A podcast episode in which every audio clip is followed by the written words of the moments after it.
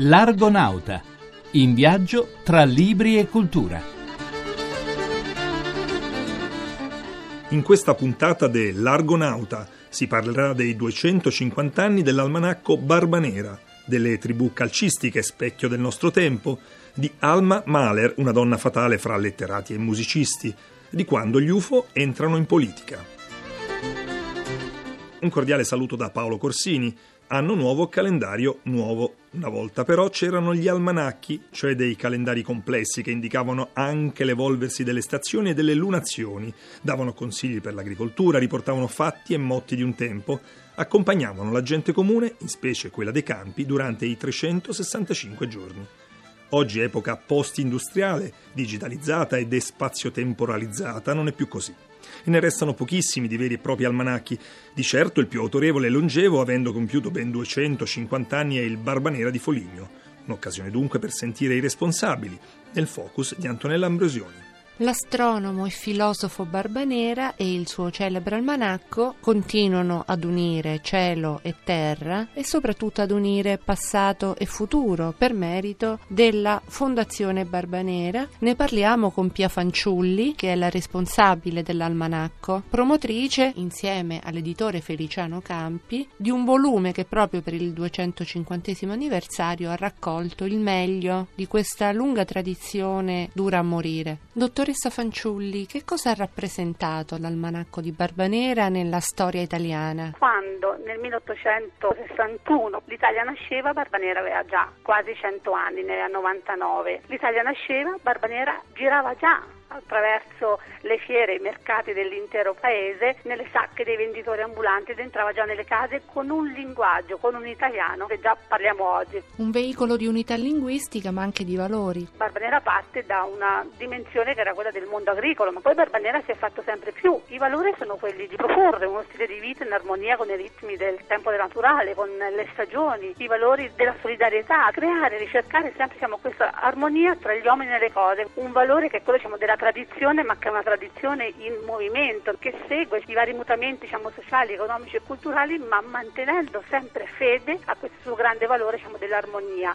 Come ha fatto a tenersi aggiornato con i tempi, Barbanera? Dagli anni 50 agli anni 80 tutti quei mutamenti che hanno attraversato la società italiana, ecco, attraverso le pubblicità, ci sono anche pubblicitari importantissimi pubblicitari, in cui entrano gli elettrodomestici, il televisore, la lavastoviglie, non so, la palestra, i macchinari igienici in casa, quindi molte cose che ancora oggi eh, ci vengono riproposte ma che hanno cominciato ad essere riproposte appunto negli anni passati. C'è mai stata concorrenza con l'almanacco di Frate Indovino? No, perché abbiamo canali completamente completamente diversi. Eh, Frate Indovino ha un taglio legato al mondo cattolico, noi abbiamo un taglio più laico, abbiamo un'infinità di eh, imitazioni, tantissimi Barba Bianca, Barba Nera, fin un po' in tutta Italia, addirittura oltreoceano dove Barba Nera accompagnava gli emigranti. Eh, accadeva che quelle persone andassero anche gli almanacchi Barbanera che rappresentavano questo legame profondo con la terra d'origine ma anche con la propria famiglia. Cosa ci insegna dopo 250 anni? Prendere coscienza dello strettissimo legame che esiste tra il nostro pianeta, il cielo e il cosmo. Barbanera è la misurazione del tempo e tutto ciò che il calendario porta come espressione di una cultura, i proverbi, le feste, i santi. Non è soltanto Cronos, quindi tempo lineare che scorre e se ne va, ma è Kairos. È la cosa giusta al momento giusto che il calcio sia un microcosmo in cui si rispecchia non tanto la società moderna quanto la società tribale, ce lo aveva raccontato tempo fa Desmond Morris. Ora un giovane sociologo italiano approfondisce e aggiorna quell'indagine. Libri e società di Riccardo Paradisi. Intrigante, colto, illuminante la società sportiva, rubettino editore del sociologo Ivo Germano, è una vera miniera di intuizioni per chi sia interessato a capire cosa rende così potente e attrattivo lo sport. Non c'è solo la fascinazione indotta dai media, con il campionismo, come lo chiama Germano, la creazione di modelli e status symbol a cui uniformarsi. Nello sport si scaricano pulsioni ataviche di appartenenza e di rivalsa, di violenza e di ritualizzazione. Germano ripercorre tutta la ricerca sociologica e filosofica sul gioco e lo sport, da Callois a Norbert Elias, ma sottolinea come, a partire dagli anni Ottanta del secolo scorso, il successful living prodotto dallo sport cominci ad esaltare e isolare la dimensione rappresentata dallo sport e dalle sue star a detrimento di altri valori come il lavoro, lo Stato, la religione e la famiglia ambiti strutturanti la società di cui lo sport mediatizzato può diventare oltre che un sostituto una parodia. Germano sembra però individuare una via d'uscita allo stato di passività indotto dalla fruizione dello sport attraverso il media system e questa via è il web che, dice il sociologo, è un ambiente, non un medium dove possono ricrearsi comunità liberate dall'eccessivo condizionamento dello show business una mangiatrice di uomini tra 800 e 900 nel mondo delle lettere e della musica. Ecco la donna fatale che ci racconta questa volta Mario Bernardi Guardi. Davvero una maliarda, Alma Mahler, o se preferite una mantide, o magari una vampiressa. Di sicuro gli uomini che amò non ebbero vita facile con lei.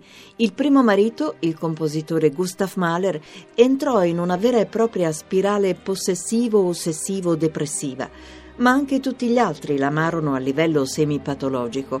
E si badi bene erano tutti geni perché Alma aveva un gran fiuto e voleva solo maschi di rango anche perché pittrice, compositrice e animatrice di salotti era in possesso di un ego spropositato, voleva ammirare ma soprattutto essere ammirata, come emerge dalla sua autobiografia Alma Mahler Werfel, La mia vita, Castelvecchi. Ma torniamo ai geni. Beh, di fronte a lei, fascinosa, vorace e spietata, fanno un po' tutti la figura dei maniaci sentimentali, a partire dai legittimi consorti. Ne ebbe tre, il già citato Gustav Mahler, l'architetto Walter Gropius, lo scrittore Franz Werfel, e li tradì tutti e tre. Poi ci sono i numerosi amanti. Ci limitiamo a ricordare il pittore secessionista Oskar Kokoschka che, dopo l'abbandono, si fece costruire una bambola con le fattezze della fedifraga il compositore Alexander von Zemlinsky, definito dalla dolce fanciulla un ognomo orrendo, ma a lungo usato e abusato, alma e ghiotta di cibo e di sesso. E c'è anche posto per un teologo, Johannes Hollensteiner, stregato a 37 anni dalla fascinosa e spietata dea, che di anni ne aveva 53, splendidamente portati, e cioè da impunita. Fu lo psicologo Carl Gustav Jung a definire i dischi volanti un mito del nostro tempo, un mito tecnicizzato ovviamente, ed ecco che il nostro Alfonso Piscitelli lo reinterpreta con una specie di governo tecnico in cielo. Gli alieni sono tra noi e questa volta ad averli visti non è la massaia dell'Ohio, ma addirittura il capo di governo di una delle più grandi potenze. In un fuori onda alla televisione russa, il premier Medvedev, eterno comprimario di Putin, ha detto che, ebbene sì, gli extraterrestri ci sono, ci osservano e in qualche caso si fanno osservare. I servizi segreti sanno, ma tacciono per non scatenare il panico. Ha detto proprio così Medvedev, con quella faccia un po' così, quell'espressione un po' così che abbiamo noi che governiamo a Mosca.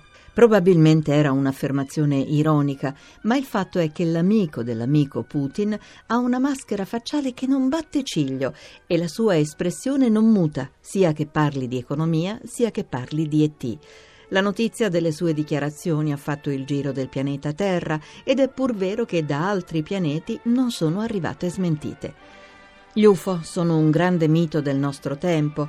Per Carl Gustav Jung essi esprimono in chiave moderna l'antichissima credenza in gerarchie superiori all'umano. Angeli, demoni, dei. È come se gli antichi esseri sovrannaturali, avvolti nella loro aura di luce, fossero stati sostituiti da creature più fredde, metalliche, tecnologiche. Ecco chi sono gli UFO. Sono coloro che hanno abbattuto la sovranità di angeli e dei costituendo un governo tecnico anche nella costellazione di Orione. E dopo questo excursus nei cieli, Paolo Corsini vi saluta e vi ricorda la posta elettronica argonauta.rai.it e il sito web.argonauta.rai.it. A risentirci fra sette giorni.